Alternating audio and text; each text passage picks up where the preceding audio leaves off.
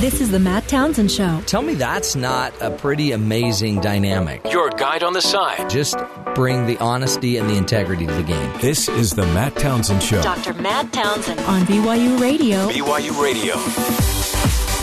Welcome to the Matt Townsend Show. I'm Leanna Tan, and I'm here to give you some of Matt's best tidbits to help you live healthier, happier lives. You might want to brace yourself for today's topic. We are going to be reaching into the depths of our hearts and our minds and talk about a really difficult subject infidelity. You know, growing up, my mom would always have the TV playing on this channel called TV Land, and they're all black and white TV shows that depicted what family life was back then. And when you look back, it always portrayed a cute, happy family with a mother and father who loved each other and helped raise their kids. And it seemed like it was just expected, it was the norm of the day.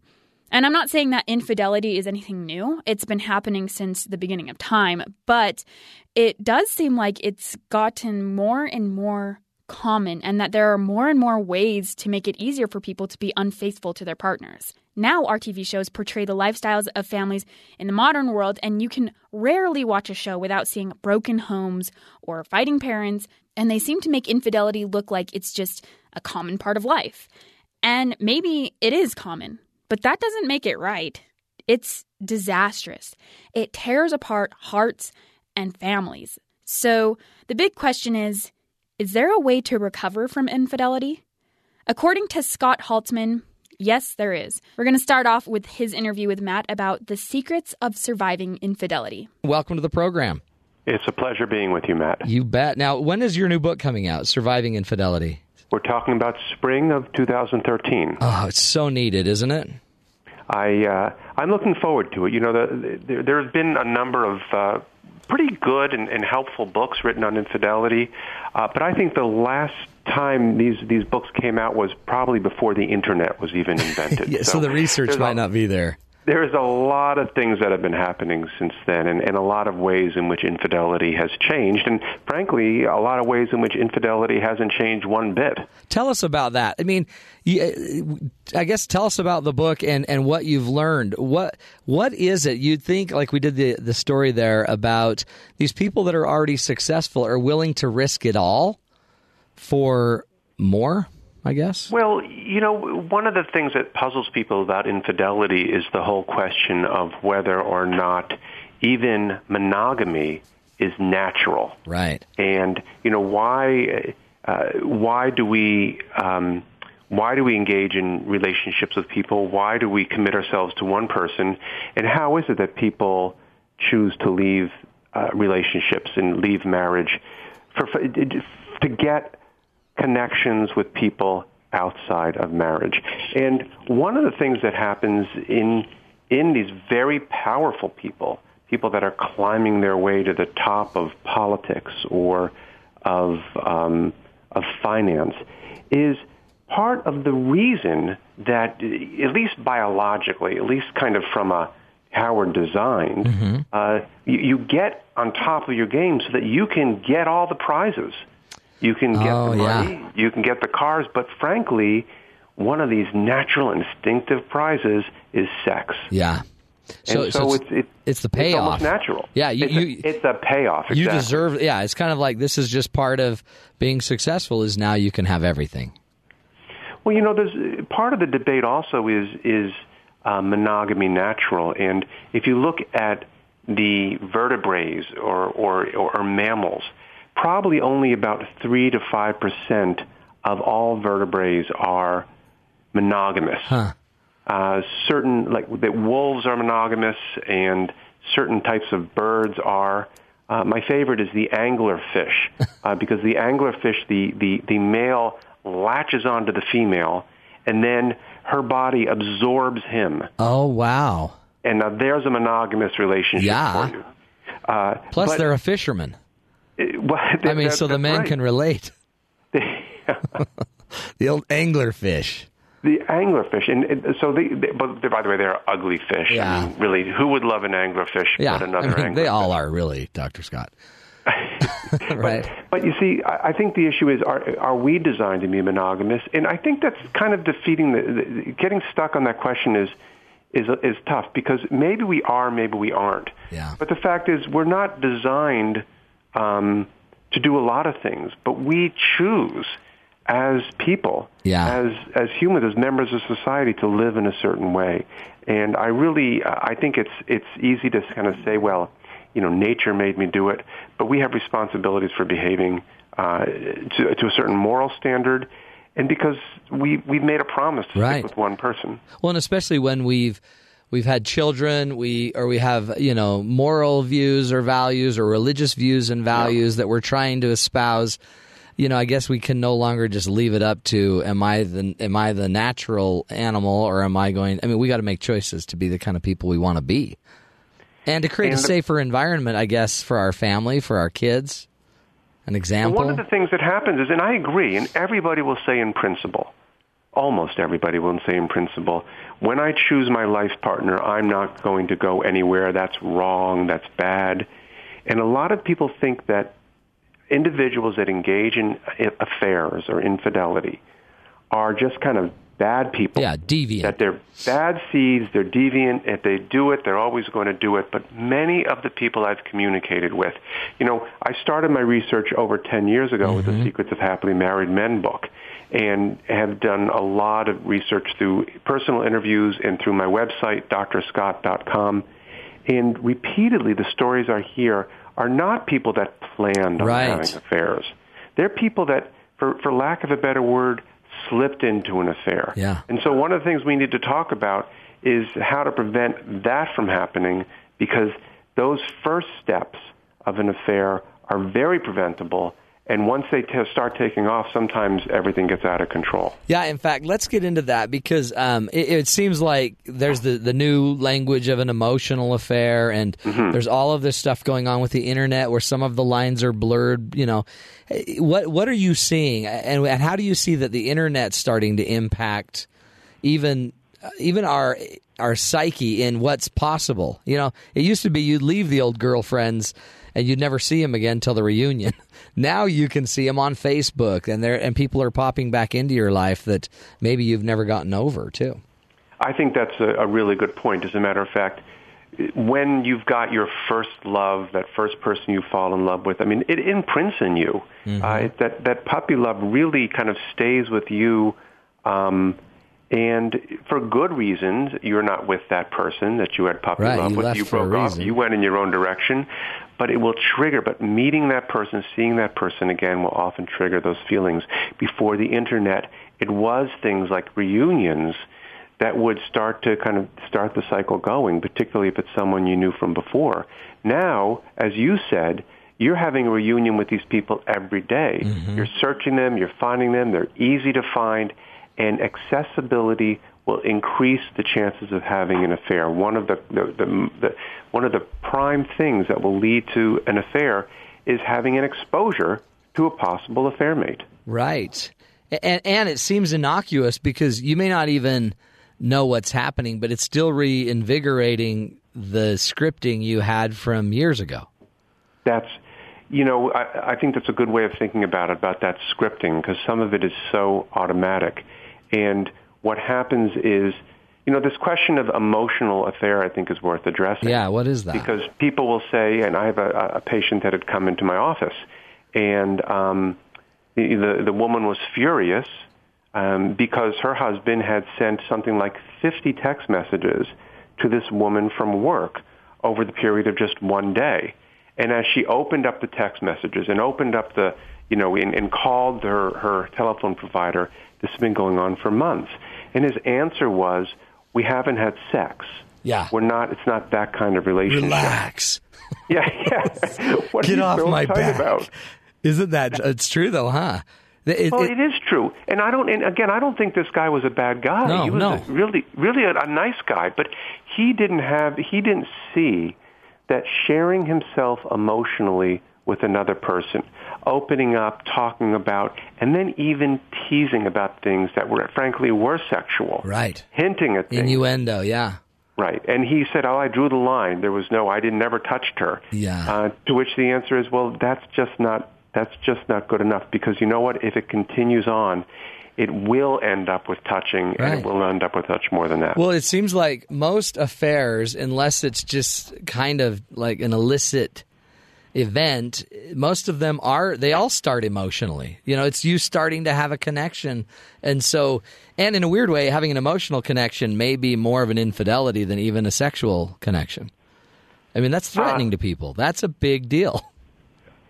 You are absolutely right. The usual beginnings of affair have to do with this sense of emotional connection. And now, I think rightfully you may say, but but hold on a minute, I've got a spouse. Yeah. You know, we've spent five, ten, twenty years together. Don't we have an emotional connection? And the answer is yes. But that is a deep-rooted emotional connection.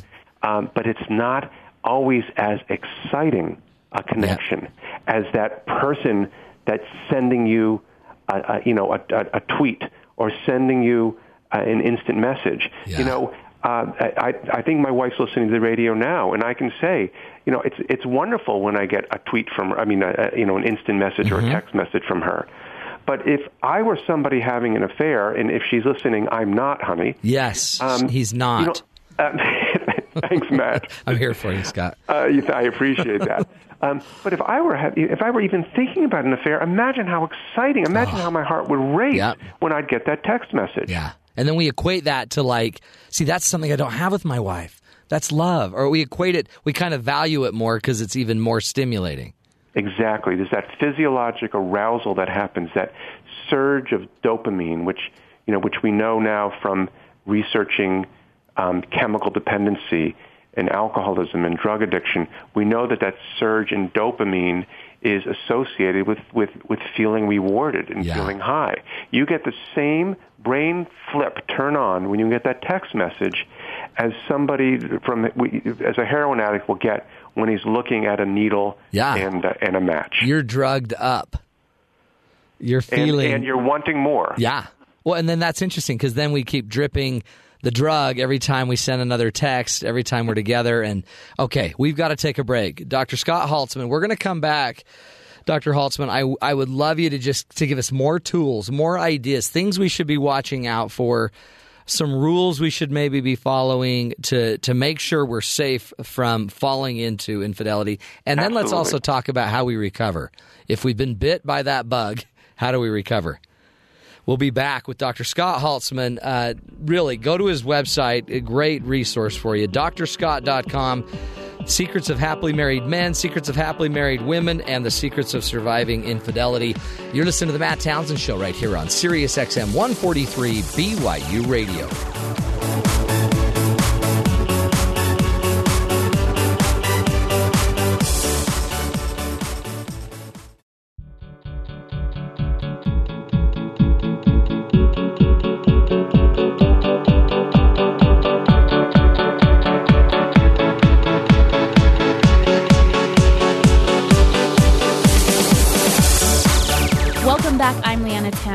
This is the Matt Townsend Show. We're listening to Dr. Scott Haltzman talk about how to survive infidelity. And I liked what he talked about in this last segment and how he said that some people try to argue that it's not natural for humans to be monogamous and that they were just trying to follow their natural instincts to satisfy their natural desires and be unfaithful to their partners. But whether it's natural or not, humans have moral responsibilities and have capabilities to choose. They have much higher capacities for emotion and agency than other creatures in the animal kingdom. So you can't necessarily compare like that.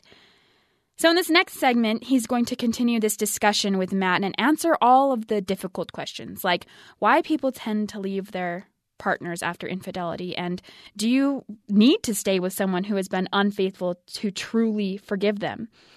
And why do people commit adultery in the first place? It it really is a lot of it, like you were talking about, Dr. Haltzman. It's you know, it's a chemical thing, um, and then it's something we start feeding. How do you, how do you? Because you know this better than anybody. How do you talk someone off the building once they're on this drug? Because they That's a- become yeah. irrational, really. Well, I, I think that uh, that's a, it is. It's a tough job to do. And by the way, one of the points is that you've got to get off that building if you're going to work on your relationship. Yeah. So, you know, some people will say, well, I haven't really decided, you know, whether I'm going to stay in this affair or not. Mm-hmm. I'm going to try to work on the relationship, but I'm going to keep my affair mate on the side. You can't do And that. um, I absolutely believe you can't. I mean, there are some experts that say, well, you know, you do what you can do. Well, it's like quitting but- cocaine while you're on cocaine. Well, e- e- exactly. It's like uh, right. You know, you're going to wean you- off of it. Yeah, and and it's and uh, so I think you have to make that break. Now, there, the, the good news is Matt that there's a part of people that want to make that break. Right, absolutely. I mean, most people don't say, "Gee, I'm 100% into this affair mate." Part of it is they don't respect themselves Mm-hmm. for having an affair and for really, um, really doing a lot of damage to their relationship and to their psyche of their partner. Right. They don't want, you know, a, a man or a woman who's having an affair doesn't want his or her partner to be hurt. So he feels guilty or she feels bad about that. On top of which, you know, there's part of that, part of the person who's having an affair doesn't even really respect the person they're having an affair with. Right. I mean, that person knew that that you know, let's say it's a guy. Well, the woman who's having an affair with this guy knows that he's got a wife, Yeah. and she's involved with him anyway.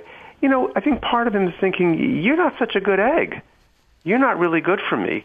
So it's it it. I think part of the part of the treatment is to really hone in on that on that ambivalence that the man or woman who's having an affair is having, and say, "Look, you know, what would you what advice would you give your friend?"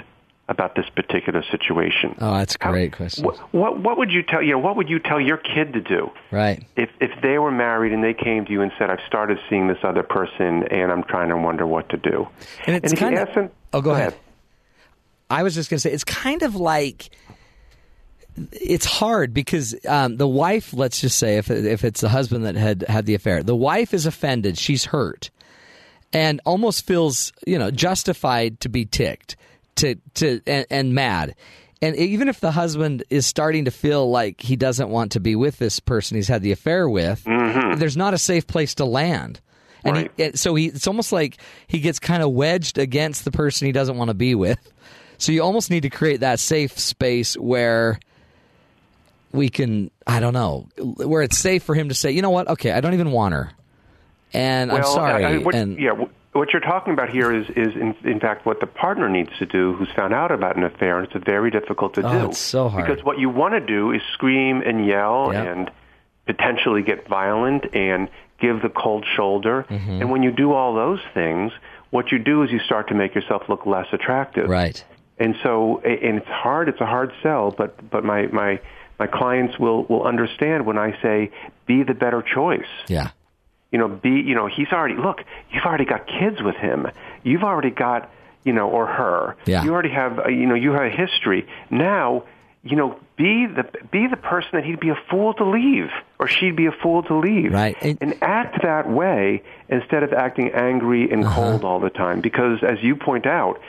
The person you're having an affair with is going to look better every second. And, and even if you know they're not, they and I guess part of this too is um, you don't you can actually decide to work to figure things out and still even decide to leave each other, but it would still probably be better to work to figure it out. Uh, Does that make sense? I mean, sometimes we think if if you know, do you? Ha- I guess I'll let me ask the expert. Do you have to bring the person back saying we're going to make it work?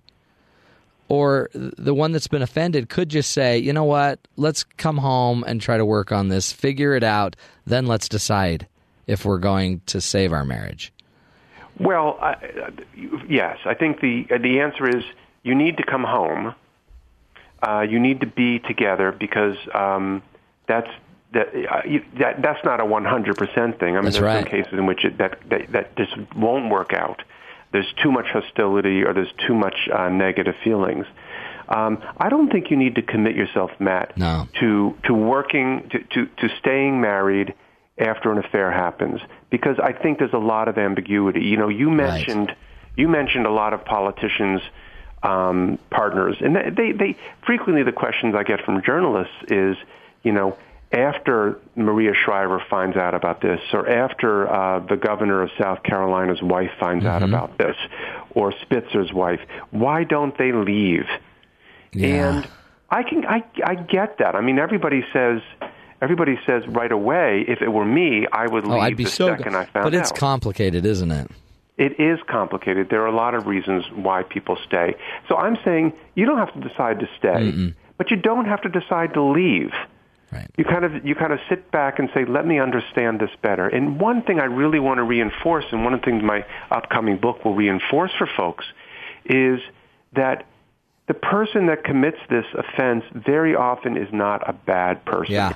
He, he, or she has done a bad thing, but um, it really it really helps to understand what drives infidelity, what drives an affair, and if you if you have a better understanding for that, you can sympathize with the person, kind of see where they're coming from, and and try to build together on the relationship that you've set up with each other. I agree, and I think it seems like too. Uh, I mean, if we start demonizing them like they're evil spawn of Satan, then all of the sudden, how do you recover? How do you communicate? How do you move forward with somebody that's demonized? It's Yes. like we almost need to. You don't want to normalize it, but what they are is they're just humans, and they they've just the people make mistakes, and the mistakes can be for a myriad of reasons. We just need to slow down, ease off on the judgment, and start to learn and get healthy. Yes. What yeah, happened? But but you don't know until you're in that situation. Exactly. So many many of your listeners may be saying, "Well, if that ever happened to me, this is what I would do." Oh yes, uh, and yet when it happens, you really have to to make the decision. And some, I- you know, I hate to say this because I never recommend affairs for anybody, but some people's relationships end up growing stronger. No, absolutely. Of, of the work that they did to get through it. dude. What do you think about um, telling your partner what you'd leave them for? I'm kind of against Right. ever laying out the script of what I would ever leave my wife for. I, I want her. I want her guessing on that one. You know, I, I I think there's you know we um, one of the um, you know one of the fellows that I work closely with Barry McCarthy is um, has has um, kind of focused on this in a number of his his uh, research and lectures, and what he talks about is that that actually it does help if periodically you sit down with your partner and say, look, here's here's the risk factors. Here's what you're going to need to worry about if such and so happens. Oh, good, that- or here's yeah. the things that are that are going to be unacceptable to me, so that you kind of know Yeah. uh, what those things are. And um, I think it helps to keep the conversation open. Um, and it helps for you know. Plus, it helps if your partner can help you see where you're starting to, to stray because Right. a lot of people don't even know it. You know, hey, you know, if if there's a particular, this is what I call the attractive person, may not be attractive to you. You know, you may not be into Angelina Jolie. That may not be what's attractive to you.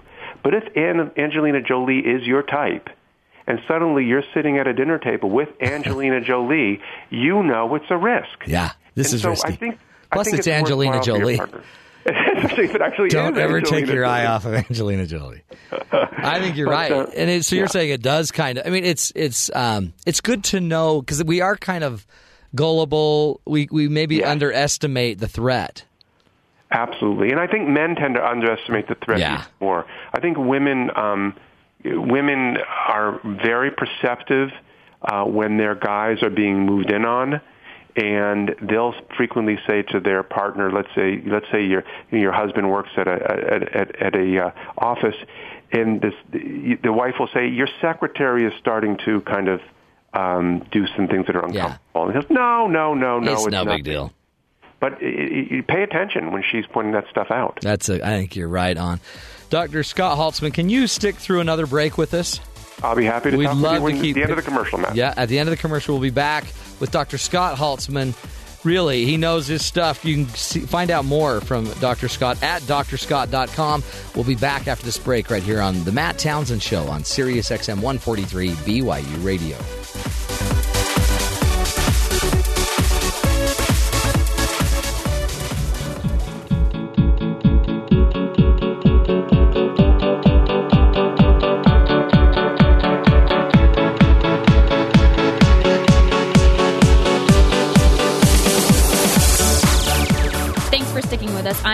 Tan. This is the Matt Townsend Show. Today we're talking about surviving infidelity. One of the most difficult paradoxes of infidelity is that the person who has been wronged feels so much anger and hurt against their partner that they become hostile towards them. So even though the person who has been unfaithful may still be a good person and may be able to try to work to repair what he or she has done, they have, as Matt put it, no safe place to land, and so they leave. But is it possible to repair a relationship after infidelity? Scott Haltzman believes it can be, and in this last part of his interview, he gives some tips on how to do that. Oh, you're great, and it's so good to have you on. Really, to have a, a voice of of reason, some knowledge about affairs. You're saying you can recover. I am saying you can recover. And let me just point out a few other things Yeah. before we talk about recovery because, you know, you talked about things to prevent infidelity, and we've been talking about some of those things, but let me just try to be clear about them. Mm-hmm. You need to set clear barriers in your friendships. So, you know, you, you it's it's not okay. It's okay to have a friend who is a significant, you know, who's of the, you know, same sex Yeah. as the person you're attracted to. Right. You know, it's okay to have a friend of, of that sex. It's even okay to have a friend who's attractive, but that but you can't have secret relationships. You can't have secret conversations. I mean, everything's got to be in the open. The types of things you talk about, you you you can with your you know Matt with your guy friends, you can talk about whatever you want to, mm-hmm. but the, you're off limits talking about certain subjects with people that you're have a risk of becoming attracted to. Isn't that- you shouldn't be, that's you shouldn't be spending time with. Mm-hmm. them in private situations. You shouldn't be having drinks with them and sitting in hot tubs.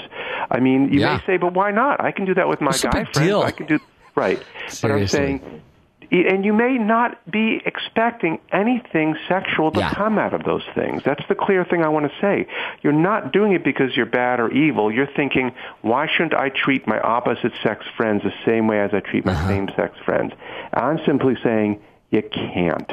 and the secrets the minute you're keeping a secret or you know oh i better not let my wife know that the minute that's going down you've crossed the line I, look, I can tell my guy buddies things. I may even say, look, I don't want my wife to know this. Yeah. But if I'm talking to a woman, if I better not be telling her anything that I wouldn't be telling we wouldn't be telling my wife because I, I do think that um, exactly like you said, you start sharing those intimacies, and then that intimacy fosters a closer relationship, and it moves from from emotional infidelity uh, into uh, into an affair, which really goes to you were talking about about solving the affair and what to do afterwards, and really it's the same process, which is about building trust, because the main thing that happens when that affair crashes down on you is you lose the trust of your partner, and and and the partners who's had an affair, his or her main goal at that point is to rebuild that trust. yeah and that seems like because we had a lot of times the trust that we had was such an easy trust to kind of gain and then to have to regain it is even harder so sometimes we don't even know how big that trust really is Oh, until it's gone absolutely. Right, Absolutely. I mean, I may not, you know, my wife may not be able to trust that I'm going to lock all the doors at night, Mm-hmm. you know, before I go to bed, or that I'm going to remember to bring in the mail. But she could, she, she, she gets it out of her mind. She doesn't have to worry about Right. whether or not I'm going to have an affair. yeah and, and, and because it's a basic foundation of marriage. So, in order to build trust, you need to have openness. And, and a lot. It's interesting that you mentioned the internet, and um, you know, with these days with cell phones and everything else, um, there's so many ways that people can sneak around. But there's also so many ways that you can track your spouse right and be on top of it. And once you've had that, actually, even before you have an affair, I tell people you shouldn't be hiding passwords. You you should your partner should know your your code to get to your voicemail, Yeah. to get to your email, because there because there shouldn't be those types of secrets. transparency Transparency, yes. I love that rule, and um, and and you know, it is a sign. If we can't, if we're hiding our cell phone, if we're locking our cell phone, if we're sleeping with our cell phone under our pillow, it's telling us something. Right, and people object to that. They go, "Well, hold, on a minute. You know, I was told by my by my internet provider never to share my, you know." well, look, Yeah. this is your spouse. You're sharing bodily fluids. with That's right. person. You're sharing a lot with each other, not to mention the three kids. Hey, picking up the poop and you know right. trying to find a diaper while you're on vacation, and you know I think you you've been through a lot of experiences, but people get very funny about that. And and if you don't mind, I'm just going to give Yeah, a little scenario. Yeah. because you know, imagine 20, 30 years ago, before before the internet, when like basically faxes were hardly even invented. You know, and imagine if your partner were to run out to the mailbox, to grab the mail, run in, run upstairs to her room or his room, sort through all the mail, then come down with half of it missing and saying, "Oh, it's no big deal." Yeah, don't worry about it. You'd say, "What's going Yeah, on?" Oh, it's nothing. You would never, back in the days of just regular mail, think about hiding and not letting your partner see it. Right. And and email's not any different. No. It's just that we've got a private box, but everybody should have access to it. And you know what? Frankly, I don't want to see my my my wife's emails. She doesn't want to see my emails because we know we can. Right. See, that's the difference too, huh? Once you have the trust, there's a great quote um, that says, "Low trust cultures pay a high tax." So low trust marriages pay a higher tax, where now she has to constantly question and worry and wonder, and that tax eventually wears her out or you out. And that, by the way, that constant questioning or worrying, if you've had an affair, your partner is going to be asking you a lot of questions. And one of my rules is if your partner thinks about a question to ask you, you need to give a 100% honest answer, specifically when we're talking about the details mm. of an affair. People say, well, I don't want to tell him or her everything that happened because it would hurt his or her feelings. You know, unless your partner is violent, you know, and, Yeah. and, and sharing the truth could be physically unhealthy for you. It- It's going to be emotionally unhealthy Yeah. for you, but unless it's physically unhealthy for you, you need to say, well, honey, since you asked, yes, I met with him or her this many times and this occasions. What did you do? what did you do? What did you do? and So you know what, what? what do you The do there, Scott? keep that's asking over and over Yeah. and over is because nobody tells them. They don't tell the Yeah. truth from the beginning. Yeah, I agree. And then and then I think it's kind of when you eke it out slowly, they just trust you less. Yep. Or like when you keep Yeah, getting ex- caught and then they okay, ah, okay, I was there for three days. That's right. P- Exactly. People are usually only willing to admit to what's already known. Mm-hmm. Oh, It's like, did that's you a great rule. Yes, just once. Oh, wait a minute. I have your I have your records here. It looks like you texted her fifty times. Okay. Okay, Right, it felt 50 like once.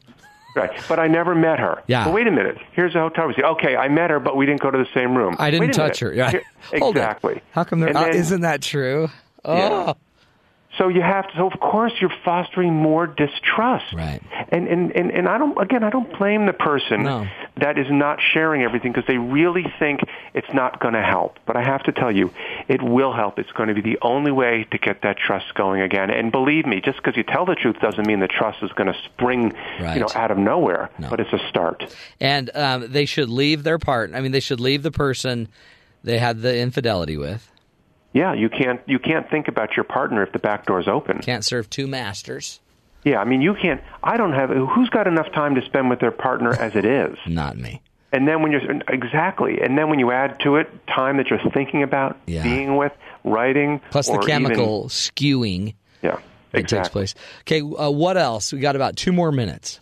What else do we need to know, Doc, to to to overcome this? I, I assume we should seek professional help as a couple. Well, you know what? I, it helps. It it helps to seek professional help, but you have to seek the right help. Right. And I think I think one of the big problems, and I, I'm glad you're on that subject because one of the big problems I see is there are very few couples therapists out there that really know a how to work on saving a marriage Right. because The most of them dynamics, yeah. Mm-hmm. do work with individuals. So with individuals, it's like you're unhappy. I don't want you to different be unhappy. Get out of the marriage. Yeah. And the second is that they know specifically how to deal with infidelity. You don't want to meet a, a therapist that says, okay, you've been unfaithful. Let's talk about your early childhood experiences for the first five visits. Right. No, we don't And have that much time. You got to get on this.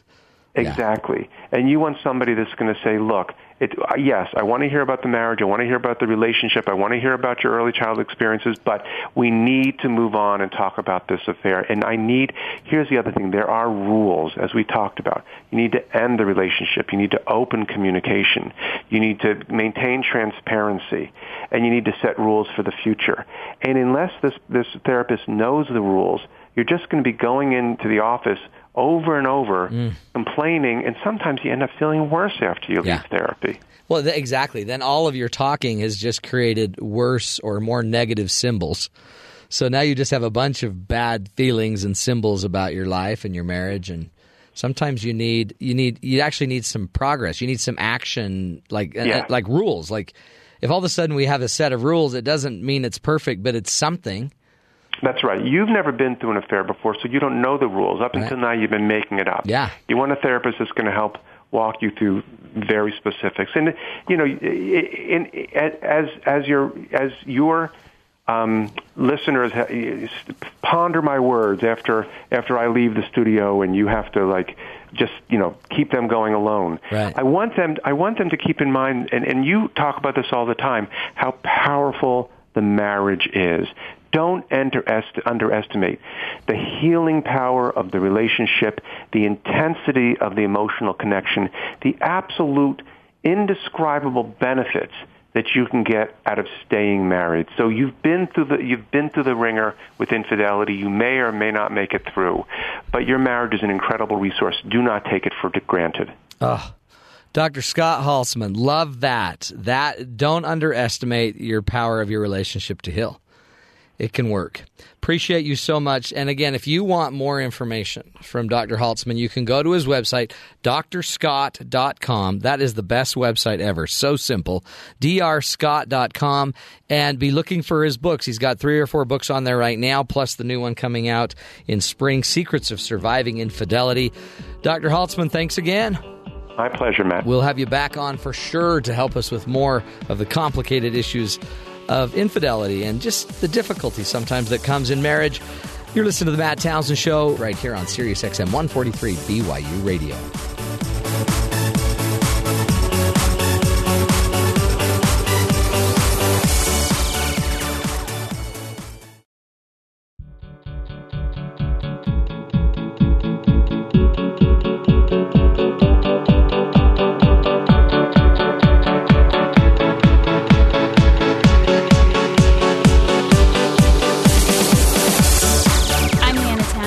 With the rest of today's Matt Townsend episode. We heard some difficult words from Dr. Scott Haltzman today. He talked about surviving infidelity in the home and how to salvage relationships from such trauma. And one of the things he talked about was the thing that no one really wants to hear. He gave some tips for recovery, and the partner who committed the act needs to be transparent about everything and be honest with their answers to questions and set boundaries and limitations moving forward. But the person who has been wronged has to forgive. And sometimes that seems like the most difficult and unfair thing to be asked to do. So, to finish off today's episode, I'm going to play back a portion of an interview Matt had with Alex Lickerman about forgiveness. And this isn't just about forgiving infidelity, but on a broader spectrum. What does it mean to forgive? The, I mean, it seems like forgiveness is the a universal principle of um, of finding peace. At some point, you're going to be offended by people, right? Oh, absolutely. You can't get through life without people, in some sense, either intentionally or not intentionally hurting you. Yeah, and especially too, I guess, when it comes down to the fact that you're the one that interprets the offense anyway. Yeah. I mean, I- I- Sure. and at some point, you know, there's there is the egregious offender, but a lot of times it's just people being human. Yes. Yeah. Yes. Um, talk about about forgiveness itself. So, wh- what would you say, and how do you? What does it mean to forgive? No, I think the first thing about forgiveness is that it's sort of like if you were to lose your spouse or your parent or even a child where you have this devastating loss, and someone were to say to you right away, you know, you should get over this. Yeah. It's you know the, the timing of of when you prepare yourself to forgive someone matters. The idea that right after somebody uh, harms you or offends you in some way, that you should be able to instantly forgive them without sort of processing all the uh, other legitimate emotions that you just mentioned. Right. It really is, I think, demanding too much of ourselves. That's a great Uh, point. It's, it's you know you, it's sort of like when you get bad news. You're, you before you get over it, you have to first be in shock. yeah. Can I just go through process. shock for a minute? Exactly. Yeah. So uh, you, you know the idea though is that um, at some point continuing to hold a grudge and to refuse to forgive somebody ends up harming you Right. more than the person who's har- who, who has harmed you and therefore is not receiving your forgiveness. And I think that for me, the first step is recognizing that um, by refusing to forgive somebody, I am in some way probably harming myself. Now, it dep- maybe not. You may not. You may really struggle to figure out how you're harming yourself by refusing to forgive someone. But if it's somebody, most of the people who harm us in life probably are people who we know already. Mm-hmm. Yeah, sure. And so we're allowing our lack of f- forgiveness to harm the relationship. And now it may be a relationship that uh, you know we we don't want anymore because we are so harmed by this. On the other hand, it may have been a really good relationship beforehand, and the circumstances may be such that it's just not necessary for us to let that relationship go, or some part of us doesn't want to let that relationship yeah. go. I've seen that a lot in married couples when they divorce. You know, they they know they've been offended. They've kind of like you were even saying they they've gone through and um, kind of uh, what's the word like abstracted. They they made an abstract of their ex partner as he's just the infidel that Right. caused all this pain and ruined his children's life. Um, but it, they really it's these people are more than this. They're not just they're not just the act that hurt you. They're they're a, they're a bigger they're a human. Right, and, and that's actually exactly what I uh, I think is the next step, which is to sort of begin to uh, dialogue with yourself about how you are abstracting that person into a, a single act, and you are dismissing and refusing to acknowledge all the other good things that that person uh, may be, and and that to recognize not only that they're a, a fully fledged human being with a full set of dimensions beyond what your refusal to to forgive them is painting them as in your own mind, that when you really start to ask yourself or approach the act itself, not sort of from a sense of indignance and, and being and offended, but curiosity, right? Why did that person do this to me? Um, and really uh, try to separate yourself as the victim from what that person may have been thinking.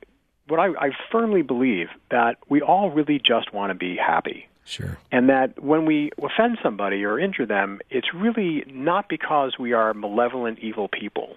That's kind of a child view, I think, Yeah. of, of of people that people are all good or all bad.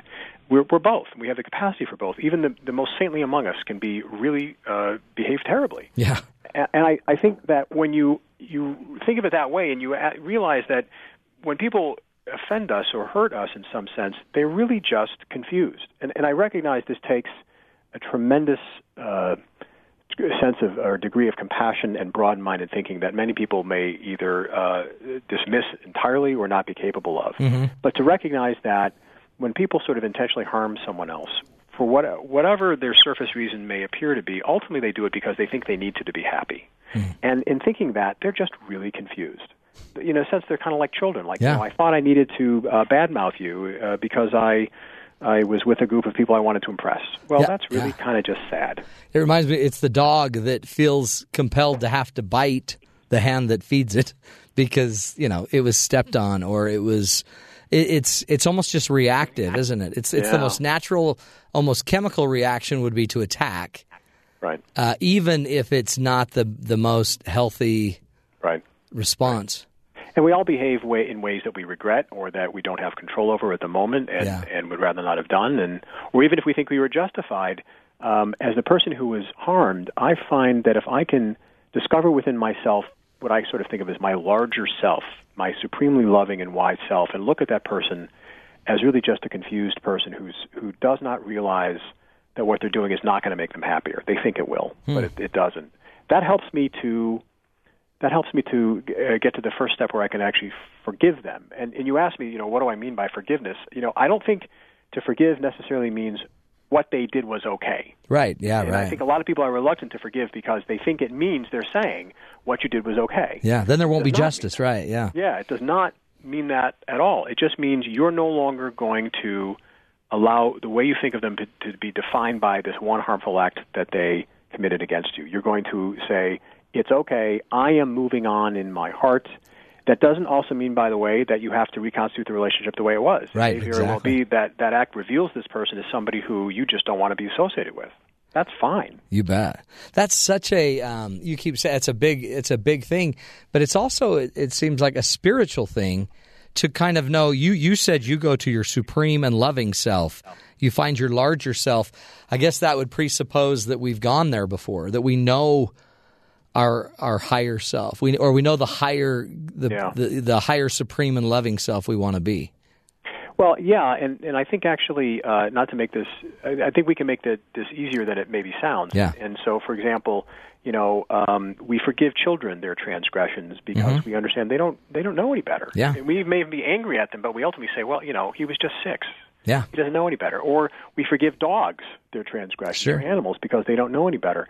And it's it's not necessary that you have to sort of grab hold of some you know uh, supremely spiritual and enlightened and loving self Sure. that you may not be able to find, but just it's a matter of of um, context and perspective.